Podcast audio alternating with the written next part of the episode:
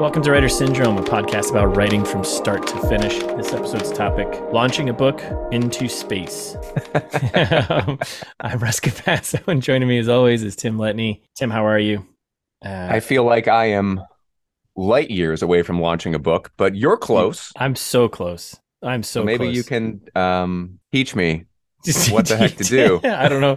I can share I can share the things that I think I should be doing and the things that I think I'm doing wrong. You must be doing some just accidentally. Yeah, yeah, yeah, like this podcast, I guess, right? There you go. Marketing. I know you hate when I say this, but shipping any product, it's like, oh, making sure I have all my my ducks in a in a row. No, no, I hate your spreadsheets. Oh, you but I, I uh, but I like it when you talk about your your history as a product manager. You hate my spreadsheets until you use them, and then you're like, you know what? These aren't so bad. I saw your spreadsheet, by the way. For your it's very helpful. Like it's very helpful for editing. Yes. I built that myself though. Okay. You did. Although you I did. I think I think I had a mental image of what yours was like though. So yeah, I'm on the spreadsheet train. Do you have a spreadsheet for your book launch? I do actually. I do. I do. What a surprise. yeah, not not surprising at all. So well, that's good. Going through this process, like uh, taking a step back and like you know you do the Google search for like how to launch a book, and I look at this. I'm like, this is the same thing for when I was a product manager working with marketing teams and whatnot, right? It's like here are all the here are the checklist items to do X number of months out before launch day, right? So it's like, yeah, it's always like six months before the launch. You know, start promoting your book through like your newsletter to your subscribers. I don't have any subscribers yet. No one knows who I am. No one cares about who I am, right? Do you have a newsletter? I do. I have it set up, so you can go to russcapasso.com and sign up. Uh, so you've got a website. Yes, I do have a website. So you've got so that's that's probably one of the things. Like have yeah. an author website. Make Having, sure that you've got a landing page for yourself and your book. Yep, hundred percent. I've got all those those steps. Making sure you have a newsletter sign up to get you know obviously people signing up so you can keep them pulled in uh, and giving sending them something like once a month um, updates on new books and stuff because like those are gonna be like as I keep reading and researching, it sounds like the email newsletter is still a very powerful thing for for authors because those people who are signing up, they're clearly on the line of being fans and they want to hear what's coming up and what, what you're working on next, right? You increase your chances of, of a sale through having your, your email newsletter. And is the idea, right, that like you'd have a e-news website or podcast and that you're giving away some content or you're giving away some advice w- with the idea that you're kind of pulling people into yeah. an ecosystem and honestly like a, a pathway to, to purchase a book?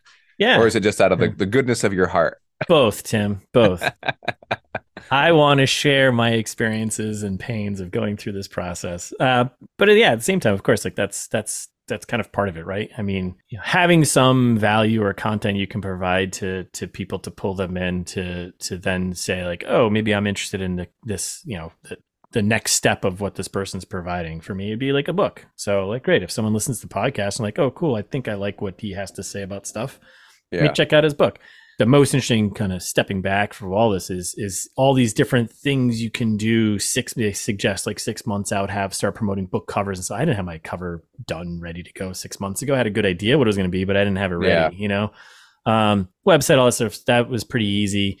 Um, building a social media platform uh, i think you and i are somewhat similar in this category where me personally like I loathe the idea of trying to build a social media platform and like I just I, I don't I don't know if that's and, and I think that's okay. I mean, uh, there's a lot of conversation of does social media actually is there you know return on investment on that for for book sales? Again have specific goals. Is it to sell books or is it to get people to go and sign up for your newsletter? Like making sure you have clear right. goals so you know what you're doing when you're going to do these things. And I think that was something I wasn't sure about yet. So I didn't dive into any of them because I was like, well, am I just doing this just for book sales or am I doing this to build kind of quote unquote like a fan base of some sort or you know pull people mm-hmm. in and if they happen to buy a book, great. Um, I mean, obviously, at the end of the day, that's that is the end goal. But long term, when I write book two or book three, I'd love to have those people on my newsletter. So if they don't like, they can see that progress, and when updates come out, they're like, "Oh, here's you know, I'll check out this this book, and oh, this author has a has a first book. Well, let me check that out. Some of the, some of the key things I've been thinking about. A lot of them that I haven't been doing though yet, um, and I'm trying to decide which ones are the most important things for me to do for launching. And uh, I was so concerned about having all the formats ready. Like, I don't need to have the audiobook ready day one. That can come out a couple months later. but you're definitely doing an audiobook too. Yeah, yeah, I'm, I'm definitely gonna do cool. one. That'll probably come out a couple months later uh, from after the launch hopefully. But uh, I, I think the other thing too, I've been finding, you know, there's a lot of you know, they're like, oh, three to four months out, get your book out to like ARCs, you know, the advanced review copies, get them out to reviewers. Mm-hmm. And that that one is, I think, is I think that'll be really that's obviously very important. Um, and now when I'm having a tough time, kind of. So that's three to four months in advance of you launching it publicly. Yeah. Yeah. So that's kind of like a, a hindsight thing, right? Yeah. Like there's no like, way you're going to do it this time. No, and maybe next time. Yeah, and it's like, and this is probably a misstep on my on my part. Like I'm at this point now where I just want to get this book out, and I don't want to wait you another six out. months to like. And you could, right? You could finish absolutely. it. I mean, and you could sit on it. Yep, absolutely. And I guess the question is, feels like a sneeze. I'll I never mean, get out though. Like I want to, I want to get this thing out and work on the next book. You know, it's like so. It's like a motion verse approach like you know objectively that maybe you should sit on it and wait and yes. you know start doing some ground marketing but personally you're like i just need to get this thing done so i can move on to the next thing yes yeah like that's where my, my mindset is at and if that's i don't know if that's that's probably not the right way to to to do this, but for me, it's the way. It's yeah, like, but it's your way. I think that's okay. Yeah, it's going to keep me sane, you know. And I think it's, it's also going to keep you going. I mean, yes, once again, we talk about every inch momentum. of the way. They're totally. It's momentum. all about momentum, right? So and, and that's I, not nothing. Yeah, and I, and you know, that's you know something to sit back and think about. Like, yeah, I, I could sit there another six months and then go through this checklist of all these things and start pushing these things, and then like I hate the idea of spending six months doing uh, like a ton of work towards just the marketing and everything and all these bits and and then what's the return on that you know um and it's tough because like as a first time author i have nothing else published in my mind i think the best strategy for me is to get this book out keep the momentum going mm-hmm. and then start doing these things to, to that because like going into a second book i'll have a great idea of when i can get it done i've gone through this process once i've now i see where I can write a first draft in two months, two and a half months. I can get it edited in like a month. I can go through my my revisions in like a month or two months. You know what I mean? So it's like I got a tighter timeline. I could say I can get this yeah. book out by spring of 2024. Now it's like I hit that six month mark. I can start doing these things with a little more focus on them uh, because I think this time it was just me like, uh, how do I write a sentence or what, what are my characters doing? You know, like I was like that was my biggest concern because at yeah. the end of the day, obviously doing all this launch stuff social media. It doesn't matter if the book sucks. so maybe right. It's like yeah. at the end of the day, like if the book sucks, like no one's gonna care. So I mean, I can I I can totally like relate to the idea of like I just want it done so I can move to the next thing. Yeah, I'm constantly pulling, and I mean, I've edited the heck out of my book. Like this is my fifth edit. Yeah, I have at least one more. You know, I want to make sure it's as good as it can be, but in the same respect, I want to start writing a new story. I want some new characters. You know, yeah. I want new experiences. So yeah. Yeah, I, I mean, I, I, feel you. I feel you. I feel like that the urgency. Yeah, just like getting it, getting it complete. Uh, and it's been a while. It's been I've been working on this for a long time now, and it's it's I'm ready. But I think you know I'm done. I'm done. I'm ready. I but I, I think there's again it, it's I think you know, maybe there's someone else who's a first time author who is, you know, maybe way more aggressive and into doing these things and can do these really well. Um, you know, and I, I've reflected enough on my own skill set to know, like, I'll get spread thin and I won't, I won't do these things to the point where I'm happy with them. And that's what I don't want. I don't want to just do mm-hmm. something half assed. And that's why I was like, you know what? Social media, let's just, let's narrow it down.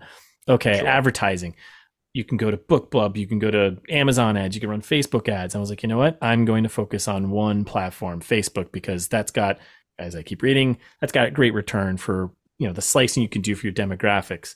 Um, yep. So it's like let me focus on those things, get the book out there, and I'm okay with like a longer tail uh type of yep. launch right because i think that's okay like uh, you know obviously having a bunch of noise about it on day one is great but if that noise disappears uh, at day two it's no one's going to care. Right. I planned out ad campaigns for for Facebook over like the next year. So it's like, all right, what do I want people to do? Well, initially, let's get we'll drive awareness of the book, get people to my website, get people signed up for newsletter, sell a cop, couple copies, right? And then I'm changing that campaign every three months to kind of reflect maybe the state of where the book is and sales are. So did you like, set, did you set a budget, or is the budget based on income from the book?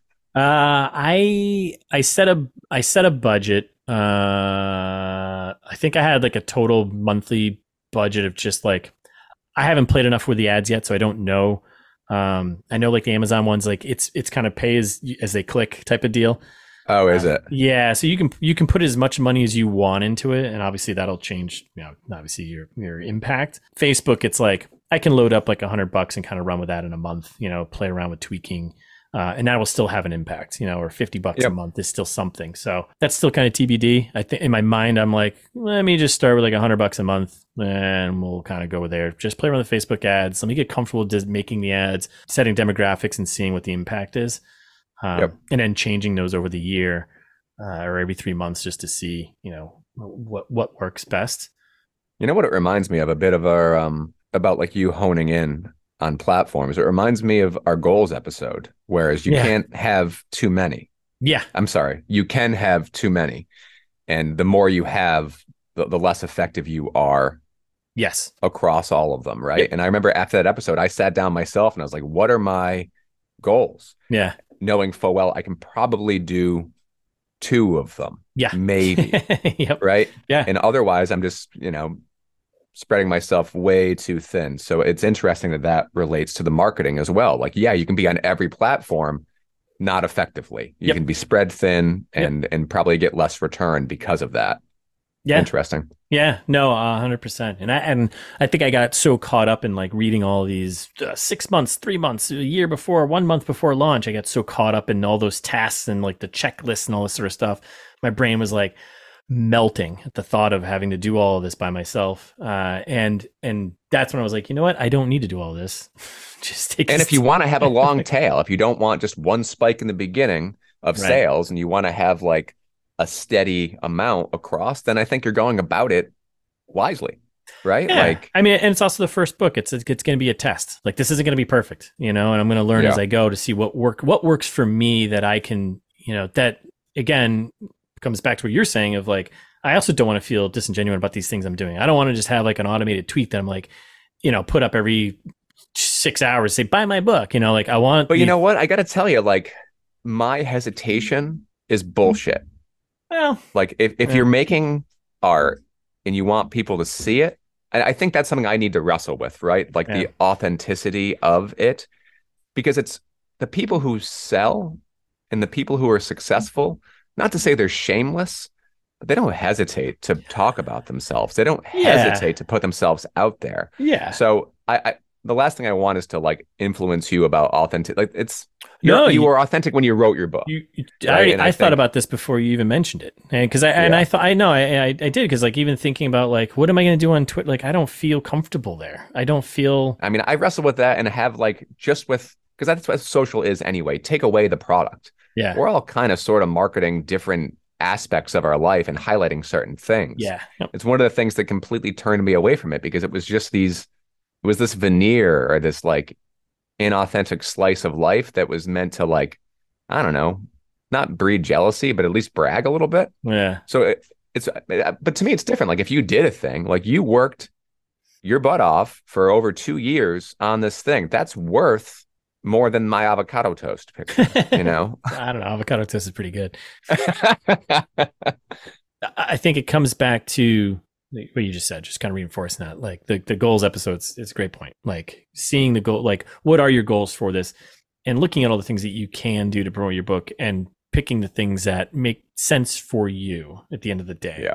Don't and if get you want to be read, I think be okay selling it. I, I mean, it's Yeah. something I need to wrestle with, but you, it, you can't just be like I am my whole life, like cutesy on the sideline, not doing it. You kind of got to step in and be your own best advocate and not wait for somebody else to do it. Yeah. Yeah. And honestly, I kind of feel like one of the reasons why I'm like, I want to be traditionally published is because I'm like, I don't want to do that. And yeah. I'm learning more and more that the traditionally published route, you have to anyway. yeah. Yep. Yeah. You know, you're you still need to be your own advocate. You still need to sell your own book. You still need to put yourself out there. yeah. You can't just, you know, hide like the authors of old and, and hope that people read you. Yeah. I mean, I mean, you could if it's not your goal. if it's not your if you goal. don't want to sell, right? No, but I just want to be praised from afar. I want people to see a, a black and white image of me, yeah. and that's yeah. all. You know, I want the mystique of author. I don't want the author during the age of social media. Yeah. I certainly don't want the author in the age of AI. Oh Um, boy, that's gonna be a whole nother topic we're gonna be chatting about someday. I, I feel like another piece of this, right?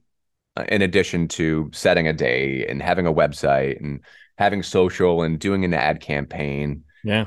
is like a book launch. Are you planning Yeah. on a like a book launch, like an in person, Yeah. you know, Yeah. Actually, smash the champagne and launch the sucker? Yeah, smash the craft beer all over the place. Um, uh, yeah, actually, I, that was like kind of like the big thing, and it kind of sparked another idea. Uh, so if there's any other authors out there, keep listening. Yeah, I, I'm I'm I'm gonna do a, a, a book launch party, Nice. and that'll be like you know friends and family, and uh, actually the the local brewery in my neighborhood uh, was like you should have it here, like do it here. Oh, that's awesome. What's the brewery? Remnant Brewing in Somerville. Uh, they make awesome beer, and I'm down there quite a bit. And I wrote a lot of this book there, so they're like, "Yeah, you should do it here. Just have like the party here." And I was like, "Okay, yeah, that'd be great." So, That's cool that you wrote a lot of the book there. Yeah, well, you know, word count and beer count kind of have like there's a there's a there's a there's a chart where like word count goes down as beer count goes up. But yeah, I wrote, you know, I wrote. okay. You probably introduced a lot of things for your editor to take care of when you were there. Well, that's cool that they're in your corner. It's cool that you can have it there. Uh, Yeah. I'll definitely come up for that. That's cool, man. Yeah, and and that's and that kind of sparked another idea of the another part of like, okay, once you launch the book, uh, you, you know that that's not done. You're not done, right? You're not done promoting it, and there's always these, uh, you know, get into books bookstores and do you know readings and stuff like that. And I've heard the nightmares about doing that, where people like set these things up and like no one shows up, and you're sitting there just reading Dude, I've seen book. a lot of social posts lately. uh, maybe because the maybe I don't know the algorithm's hitting me, but it's just a lot of um, sad authors and pictures of empty chairs. yeah, and like But I I'll tell you what, that pity party. No offense to that. What to, when that happens? Yeah. But on social, there's impact. yeah like yeah, yeah. nobody shows up to your to your book reading, but then you kind of feel sad online and people rally around you. yeah So I'd say just like everything, like take the loss as a learning experience and, and just drive through it because it might turn into engagement somewhere else. Yeah, I'm also want to change like the idea of of that book tour, that book reading process because I don't I don't want to do that. Why would I want to do that? Why would I want to go into a bookstore and read to no one? That sounds sad. Here's a crazy thing. I don't like marketing. I I love the idea of going to like a bookstore or a library and reading, but yeah, you it, have it your, taps back into like. yeah, good. Sorry, go ahead. No, I was just gonna say, I just picture, me? I'm, no, I was gonna picture you with like your tea and like your scarf and like. Oh yeah, totally. I I used to go to like poetry readings and, and Yeah. book readings when I was in undergrad, so it reminds me a little bit of that. But I guess that's the erudite thing, like come listen to me. But yeah, yeah. um, you know what? If nobody comes, I'll just take a picture and put it Yeah. online. and then no one. I'll be there. I'll be in the back row. You'll be there. Single You're gonna come clap. down to Jersey. Yeah, yes, like single clap. Again, again. More. more more chapter two again yeah i think there's a lot of room for creativity for once a once a book comes out i mean obviously the, the bookstore book readings is still a thing um i'm i don't know if i'm too into it so i'm gonna try and come up with some other ideas for like once the book launches like throughout the year because like you gotta once you launch a book you gotta keep promoting it you know Did you Um, look into like like based on metrics or analytics the best times of year to launch? Yeah, uh, I did a little bit of that a while ago. Um, but yeah, I mean, typically like the springtime before you hit the summer crowd is is big. There's there's even breakdown based on the types of books and when to to send them. Right, holidays. Obviously, people are buying books for for gifts. Not necessarily Mhm. that people are reading them, but a lot, a lot of sales. buying. Yeah, buying them. And there's certain types of books uh, during that time. I think like more mysteries and stuff like that. The romance thrillers are pretty big for the summer. Obviously, like the blockbuster read or there's the beach read. Stuff right, like the beach reads, yeah. Yeah. So like aiming for springtime felt pretty good. Um, I also just like the springtime, so I was like, yeah, this feels like a good time. Feels like a natural time for me to like really release the book. So in a nutshell, I don't. Uh, there's not much else. I, I've like I said, I've kind of narrowed my my biggest thing now is figuring out this rev- like the advanced review process. Mhm. Um, there are some like legit again, as self publishing, going to um, like a known publication to you know or, or service or group like New York Times, a copy. Like they're not going to read a self published book, like or highly unlikely unless the, unless the thing is already really you know popular, right? Mhm. Um, so going to them is is going to be kind of a waste of time. I think there's there's other uh, review groups out there who are expanding their parameters or threshold to include self-published authors now. Yeah. There's a I'm blanking on there's one like the San Francisco Review, I think is what it's called. Uh, there's another one in um, oh god, what's it called? The Kirkus, I think. Like those are pretty big, I think, book reviewing like groups, uh, publications, um, and they're expanding out to like accepting self um, oh, cool. Yeah, which is cool. There's limitations to some of them that I'm finding. Like one was like the, the book has to be published, and then you know you you know the review has to happen, or you have to submit the review within 90 days from once it was published. So some interesting kind of parameters around some of them. So if you are mm. going to look, if you're self-publishing, you're doing some of these advanced reviews, you know, uh, there's tons of resources and, and and directories to go to and look through. And I found a couple that I'm going to approach, but also like now I'm in a stage of like finding bloggers uh, or people who are writing for certain websites like pop culture, or, you know, authors for writers for like space.com or finding like the niche blogs that would where the readers would probably be interested in, in my book. Yeah. Um, and approaching them and being like, oh, I saw you reviewed such and such pop culture thing for this website. Would you, I'll send you a copy of the book. Would you be open to reviewing and, you know, doing a write up about it? Um, so that's kind of like the step I'm at now, which is like, it's a little daunting, but uh, what about um? I mean, I feel like this feeds into that. I'm sure it's on your radar. What about like podcasts? There must be podcasts for independent reviews, but they have independent authors on. Yeah, I find I know it's a good, it's a great one. I, I did find a couple of podcasts I'm to approach. Uh, there's one called I think Whiskeys and Whiskey Whiskey and Words, uh, where they like you know do whiskey tasting and talk about books and book reviews. Oh, very cool. Yeah, I'm gonna. I haven't. I found them a while ago. I'm gonna reach out to them. I don't know what their threshold is for you know self published versus not. Um, but it's like, hey, I'll send you a copy of the book. Take a look at it. See that it's legit. Hey, send them a bottle of whiskey and a bottle. Of, yeah, yeah, yeah. That's an expensive sixty dollars. Seventy. How many copies of the book I have to sell Tim to cover that bottle of whiskey? You're gonna have to buy ten more but yeah, there, there, yeah, there's definitely podcasts out there, and it's just a lot of legwork. Uh, I've got a great spreadsheet that includes all of like you know the different types of you know uh, groups and people I'm going to reach out to, and that's going to be like nice. pretty much the next step once I get the cover art kind of finalized and get some proof copies in. I'm just reaching out, but again, that's a, the timing of those things. Like I can't ex- I can't send something to someone and be like, hey, can you review this and expect them to do it in like a week? That, that that's not going to happen, yeah. right? And I think I'm okay with that. This is kind of maybe more on the crowdsource side of things, but I feel like when I come across whenever I'm curious at a book or I'm at the library or something and I'm like curious how something landed, and granted, these are traditionally published books, but the two things that I tend to come across most when I'm Googling are Goodreads reviews, honestly, hmm. and like Amazon reviews and the Amazon author profiles. Okay. Are yep. you setting up an Amazon author profile? Yeah, definitely. But you can't do it until the book's published. So, but yeah. Oh, word. Okay. Yeah, yeah. So like you, it's a, it's Amazon Author Central or something like that. So you publish your book yeah. and then you go claim the book and you say, yeah, this is me, this is my book, and then that's when you can build your author page. Um, so yeah, I'll have like an author page uh, all set up. And Goodreads, honestly, it's like it's very crowdsourced. It almost never feels like you know how Amazon will kind of like you can tell not just with Amazon products, but obviously with some of the books that they're either, you know, paid reviews or friends reviews or free copy reviews. Yeah. So there's like some marketing element to the Amazon reviews. It feels like Goodreads to me feels brutally honest. And yeah, maybe because it's divorced from a sale. Yeah, oh, yeah. Um, it's yeah. very much like user generated and people aren't afraid to be very critical. Yeah. Even though it's even though it's owned by Amazon, you can click right through Goodreads to go to Amazon to buy a book. is I didn't know that. Oh yeah, Goodreads is owned by Amazon. Oh yeah, yeah. oh geez, I had no idea, dude. Yeah. Oh, interesting. Yeah, and it's kind of interesting too. Like going through and finding review bloggers and reviewers. I found like a list, like this directory, and I was like, you know, you can punch in thriller and you know whatever science, sci-fi, and I'll narrow down a list. And I was going to like people's websites and like, yeah, I do reviews. Uh, you know, most of them are free. Some might charge, but most of them are free. And they're like, yeah, I'll post on Goodreads. I'll do a review on Amazon. Blah blah blah. And like everyone I kept clicking on from like a couple of these services, like not accepting, you know, review copies now, blah blah blah. I'm like, is this accurate? Like I don't like it was like a dozen or so I went through like trying to find this. I'm like, mm. this is this is becoming now like a waste of my time, you know? Right. Like, right. like I know I need to put the legwork in here, but I'm like I need to just work on something else, you know?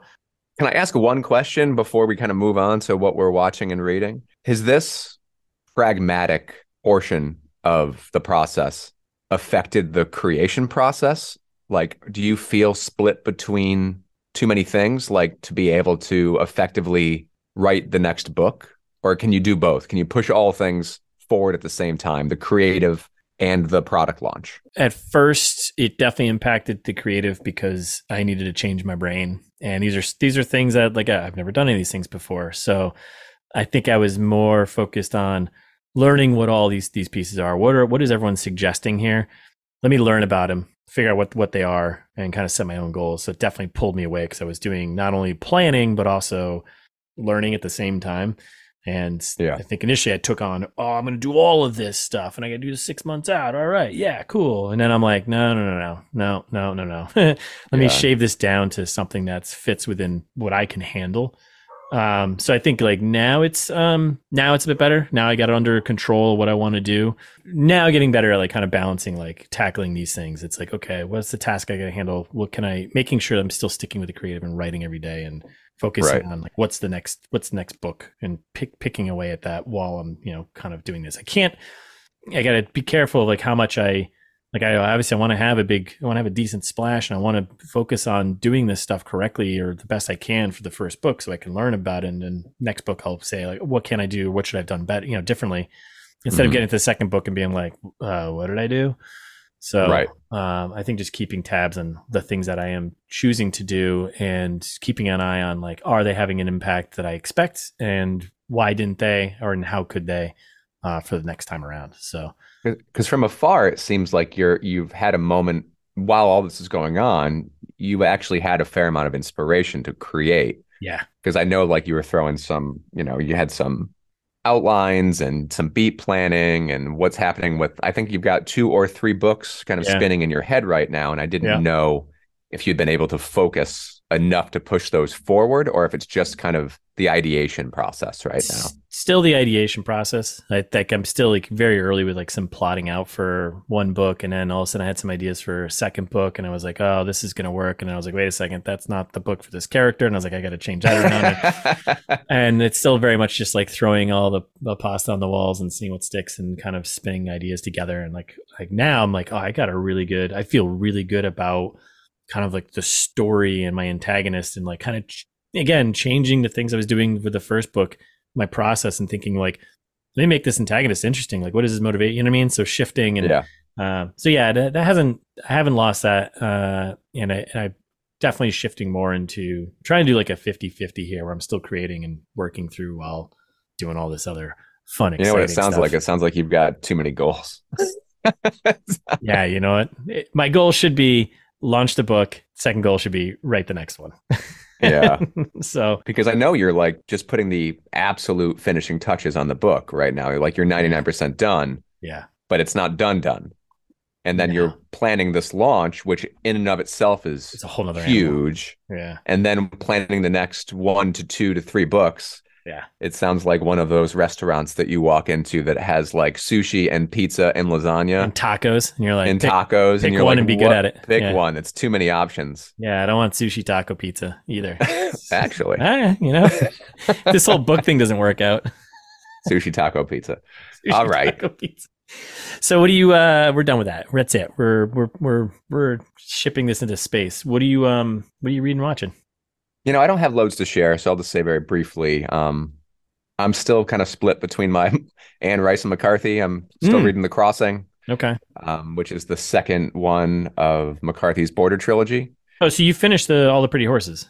I finished all the Pretty Horses. Okay. It was awesome. Okay, good because I just It would- got it. I just got it from the library, so I'm going to be reading that next. I absolutely loved it. Um, and, you know, it's these books are so dry that the smallest bit of humor or like levity or like quirky dialogue elicits like a, a laugh out loud moment for me. Yeah.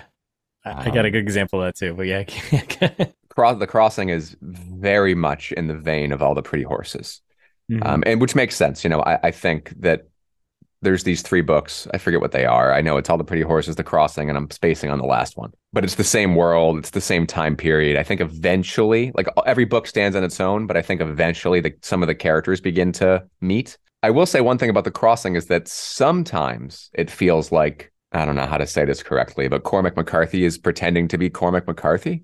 like, I think he's found his style and he knows that he uses and and and and and and and and like Yeah. his toolbox is beginning maybe it's just i'm getting more familiar with his toolbox but it's standing out more yeah. um just kind of like when a band finds their sound you know it's like oh there's that guitar sound you Yep. know or Yeah. these are the notes they're hitting like i i hear his notes and they're standing out more and it takes me out of it a little bit, I think, because sometimes like the uh, metaphor or the similes, they're they're not landing as well as Yeah.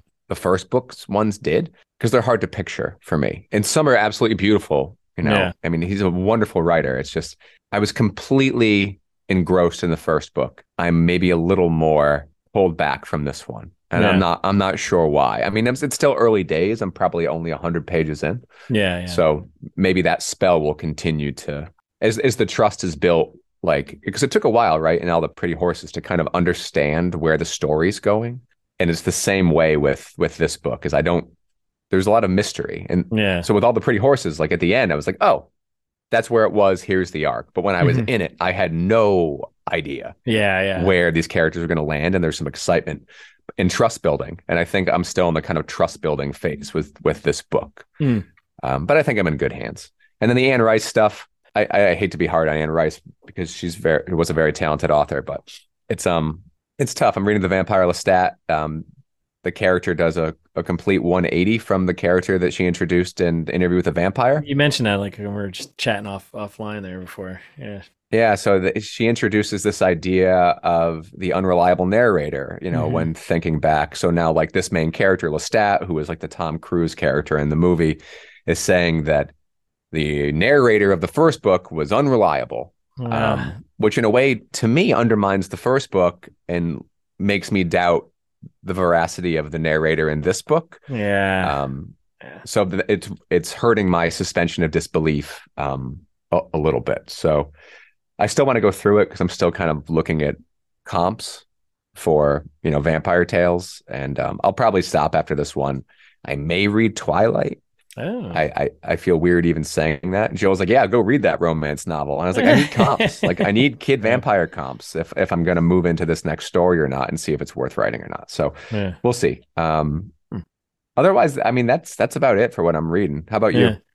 Um, Cities of the Plain, by the way, that's the third book in the the, the Border trilogy. So I think that's the one where I think the, the protagonists of the first two meet. Uh, I think. Okay. I think last time I was reading Suttree, Suttree, Suttree. Uh, Cormac, we're, we're both on a very Cormac McCarthy kick. It seems lately. Uh, I'll tell you, it's helped me edit. I'm like, cut Yeah. all this out, cut all this fat, right? cut everything out. I read that one, I finished that one. For me, it was like the most boring, beautiful book I've ever read. It's just uh stuff happens to this to this character and he's just kind of living life. Some of it was pretty interesting. Some I mean the writing was obviously it's it's fantastic and like the way he describes living in a, in a houseboat is is fantastic, but um I just found uh, it was just like a little. Uh, it was it was kind of like slow for me. Um, but then I immediately read, picked up uh, No Country for Old Men, and that is fantastic. Like that was I'd seen the movie, but been, had been long enough where I kind of kind of remembered some things. Of course, it's tough because like now having seen the movie and then reading a book, like I can picture all the characters as you know the actors from from the uh, from the movie. But I thought that was fantastic and kind of tying to your your point of Cormac McCarthy, kind of some of his dry humor or lines in there, you start cracking up about and like he has that No Country for Old Men, and it's it's Chigurh, like the hitman there or whatever. He's got some of these lines in the book that like weren't some of them were in the movie, but some are in the book. I'm just like, I think he's joking, but it's so dry, it's funny anyways. or like, I think Yeah, he's yeah. not joking, but yeah, I really really enjoyed that one. I also didn't piece to maybe I can't remember exactly the the movie uh, structure entirely. I mean, it was pretty close to the book. I think there's definitely some scenes in the, the book that aren't in the in the movie, but the book is definitely from the sheriff's perspective, right? It's like Tommy Lee Jones, like it's his. He's kind of like the the guy running through and talking about how this country isn't for old men anymore. But yeah, love that one. Uh, definitely felt like he hit kind of like a stride in terms of the McCarthy style, his own style. Yeah. I read that so long ago and I read it after I'd seen the movie. In fact, I think I had like the book that had the movie cover on it that Yeah, they merged to me. I think I need actually to reread and rewatch because yeah. they're one and the same in my head. I, I mean, the Coen Brothers. I mean, the movie is fantastic. Like, I mean, there's there's no doubt. I'm, I it actually wanted me got me excited to like rewatch the movie. Um, but yeah, so finished that. bo- Both those books, uh, fantastic. Um, enjoyed No Country much much more. Uh, Suttree was kind of just kind of got into a slog, but again, beautifully written. So it's like a literary poetry, po- poetic kind of you know uh, style to it. Where No Country is definitely a bit more leaner uh, in its in its writing and um, style. Yeah, I guess I mean it says that Suttree was semi-autobiographical. Yeah. so, your, I guess your critiques are about his life. Yeah, pretty boring. Pretty boring. Live in a houseboat, go fishing, getting drunk with his buddies pretty much every day. Was there? Could you pick out the beats? Were they present? Was there like a three-act structure to it that was? I mean, it's probably there. It's the yeah, you know, it's there. I think there there's definitely major moments because it's it takes place I think over quite quite a while. Um, yeah, there's there's definitely like kind of like the big moments uh, that the character has, and yeah, there, there, you could definitely call out the beats. I, I couldn't recite Yeah. them right now, but I could I can see them in my head like as I'm thinking through the book and like the structure and you know kind of like the bottom of the barrel moment and uh, you know then the, getting into the third act. But um, You know what's interesting about the Border trilogy so far is that at least the two books that I one that I've read and one that I'm reading is that, and you wouldn't expect it. They're really about like love, like Yeah. love of your friends, you know, of your relationships, of the countryside, of nature, of Yeah. family. There really is this kind of like beautiful romantic view of what it's like in like Texas into Mexico. Love of language. There's so much of it that, that's in Spanish, Hmm. which you wouldn't expect usually, because there, then there's these like moments that are punctuated by violence, kind of Yep. out of nowhere. And, yeah, um, but yeah, no, they're they're wonderful books. And then uh, I just started. Uh, I, f- I feel terrible for saying this, but I'm just catching up on reading. I didn't read a lot when I was a kid, so I'm catching up. But uh, I, I just started at Michael Crichton's uh, timeline because I wanted to do some, you know, some more time travel kind of stuff. Uh, that's a that's a multi universe kind of uh, plot going on there. Okay. Uh, I'm probably about a third of the way through. Uh, I, I have not read any other Michael Crichton books, so I know I've uh, I, really, I swore you that you would have before writing host. Yeah, no, I, I did not. And uh, he's been on my list for a long time. I got like a whole bunch of books, obviously Jurassic Park and all the other one, you know, uh, was it Sphere? I think is one of another big ones of his or something. Um, Oh think- yeah. yeah, but he's got, so I got a couple on the list and this one popped up first. I was like, oh, the time, there's a little time travel thing going on here or multi-universe stuff going on. So check it out. It's definitely very plot driven. There's a million characters already. And it's so interesting to like going from reading No Country for Old Men where Cormac McCarthy he's not going to give you a description of what someone looks like or tell you how old he that's the, he doesn't care like he, sure you can pick like he's got some description Occasionally. right and it'll come in through here and there crichton it's like as soon as a character it's like it's like a it's like he's got a template it's like Yeah. character character name age what they look like blah blah blah here's a whole exposition about who Oh, they wow. are It's and i was a- like it's like a rap sheet. yeah. And I was like, did you just take this from like your profile? You did the character and just plop it in here? And I was Huh. like, this is so much exposition about a character. Everyone that's introduced is like this. I don't know how his other books And are, but is this it is it through like any character movement? Like you know, he mussed up his brown hair, or like, or is No, it it's all not- just like this just- is how the person looks? this is it. Boom. Like just drops Hmm. like description of them and even gives you like a little backstory about them. I was like, and he does it for Interesting. every character. He's got like 20 characters in like the first like 15% of the book. Um, and I'm like, I'm It's not like even sure. 300 pages. Yeah. I mean, the book itself is like 500 pages. And I'm like, holy smokes. And there's a ton of exposition. And I'm getting through like now kind of exposition about the the science of how this works. And it's like a Did you find yourself skimming? I'm curious. Did you skim those character descriptions once you kind of caught on that it kept happening? I, I kept reading through the details because I just wanted to see, I kind of just want to see how he's going to, if he's going to keep doing this this way. Um, I'll tell you, I catch myself skimming Vampire Lestat, like, yeah. and then I go back and reread it because it is, but you know, I don't know, the spell isn't cast. But I'll tell you though, uh, a lot of those characters, I probably couldn't regurgitate what they look like or anything like that because it, it just felt like I've got a list now of like numbers and hair color and that's it. I'm like, I forget. Because it, you know, because it all came out so much at, at once, you know, it's like Yeah, having 10, 12 characters all described like one after another. I'm like, uh, Yeah. I, I still don't care. it's like you need to take notes on it, like yeah, Russ, right. glasses. Uh, Interesting. so I thought that was really interesting. Uh, a ton of exposition. Uh, obviously, he gets a little more into to technicality and, and, and technology of, of his plots. Uh, and I was even reading. I got, kind of went down a rabbit hole of like reviews some of his books, and the most of the reviews are like, yeah, his characters are just kind of nah. But he's Huh. just he's just known for the plot, I guess. but, But, yeah, this is this is just uh, my take on like the first you know third of a of a book I've read for the first time. So So then we talked before, like, in, I think, I don't know how many episodes ago, but story versus plot. So he's heavy on the plot. Do his characters push the plot forward, like their story? Like, yes, I like mean do their characters inform what's happening, or is the plot just the plot's kind happen the, the plot's kind of just moving moving along you know like events Okay. are events are happening. The characters i mean they are kind of some like i guess it's really being driven by i think he's the antagonist. Basically he's the, the tech ceo super genius guy who came up with this technology. Uh, Hmm. and he comes across as like kind of just like a brash you know asshole ceo guy right? I'm smarter than everyone else in the room type of thing. But an event something happens and then you know he's now kind of pushing things along for his own his own goals right? And he's kind of pulling Mm. people in. So yeah i guess he- there's a character kind of pushing along the, the plot but like i'm just wondering like oh how do they how do they time travel around? Where is this guy? This guy that we introduced in the very beginning who's now dead you know where did he why did he you know that's the question right? That's like the kind of the setup. And then it, it jumps to uh, another group of characters of like five or six characters. And there's another event that happens. A lot of exposition but i will say even though there's a ton of exposition and it's and it's very plot technology uh, heavy right now like reading it i don't it doesn't i don't feel like an idiot. You know what i mean? It's not like a reading Mhm. like an andy weir book where it's just kind of like all right man yeah cool you did your research. It's more it's got a good flow to it so it's like i'm cruising through it uh even though it Yeah. gets pretty it, it gets into the technical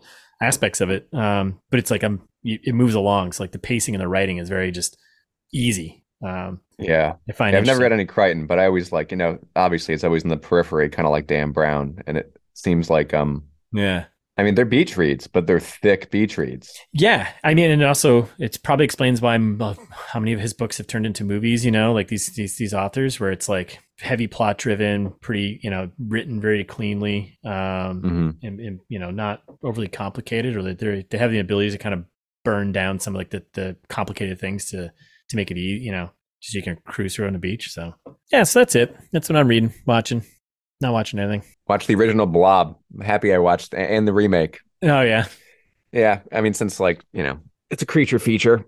And yeah, since my book is a creature feature, I wanted to like see where I where I was landing. But I'm so happy I watched those after yeah, I finished because um I think it would have I think like the Blob and Chud and the Blob remake, you know, they all kind of live in my subconscious. yeah. So there's moments of my book that like feel very similar. It was so weird to like go back to these movies after, I don't know, 30 years or something yeah, and be like, I can't believe this lives in my brain. yeah. You know, I I haven't seen this in so long and yet there's so many moments It's like like, from my book that are stored in the back of your brain. It kind of surfaces as you're coming. Oh, this is an idea. It's like, oh my god this like informed me as a person you know it's really weird but yeah other than that you watch anything didn't enjoy John Wick four. I'll tell you that much.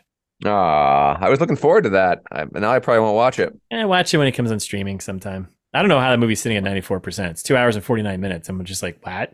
What? because people like keanu reeves I mean, like he's he's like so his like likable meme has turned into yeah. I mean, it's Keanu. I, I'm on board. I'm on board, but uh, the movie is just too long. They're getting they're getting too drawn into setting up sequels and prequels and TV shows and lore, where you spend two hours a movie doing lore and and it's like this isn't Lord of the Rings. Pump the brakes. It's an action movie where the guy's sh- shooting everyone in the head three times. Like just yeah well yeah they're building it out right it's a, it's a money machine now. So, so that's it. all right dude All right, well, that's our episode. Thanks for listening. Uh, if you enjoyed it, pass along to someone uh, who you think might also enjoy it.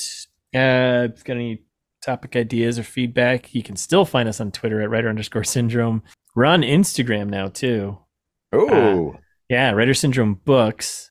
So go check that out. There'll be more posts and stuff coming up. We're going to start uh, cataloging our, our writer syndrome book club, the stuff we've been reading. So uh, and you can go to writersyndrome.com for all our other episodes and contact. and you could go to russcapasso.com You could go to russcapasso.com and sign up for a newsletter and find out what the hell I'm working on and see and see see pictures be the first to receive the, the inaugural newsletter yeah and get uh photos of not of not my dog. You know, I'll when put wait of hold on what about a free book free book? Whoa, whoa, whoa! Free book? what are you crazy, man? I think I read that somewhere that like give a book give giveaways, right? Uh, yeah, I got to write another one to give it away for free. Damn, I got to pay No, just- rent. I got to pay rent. Okay, Uh, uh, you get the first half for free. I get the yeah first half for free. Yeah, uh, yeah, that is a thing. Reader magnets. Uh, I might have some fun stuff actually tied to the book uh, that I will offer for people if they sign up for the newsletter. So uh, coming probably in the coming months. It won't be a full book, but it'll be some, I think, uh, some fun stuff. I'm just going to include that's part of the all the lore, you know. Maybe some spreadsheet templates. Ooh, we want a free spreadsheet. all right, enough of this. Enough of this tomfoolery. All right, man. Uh, join us next uh, episode. Uh, until next time, keep writing.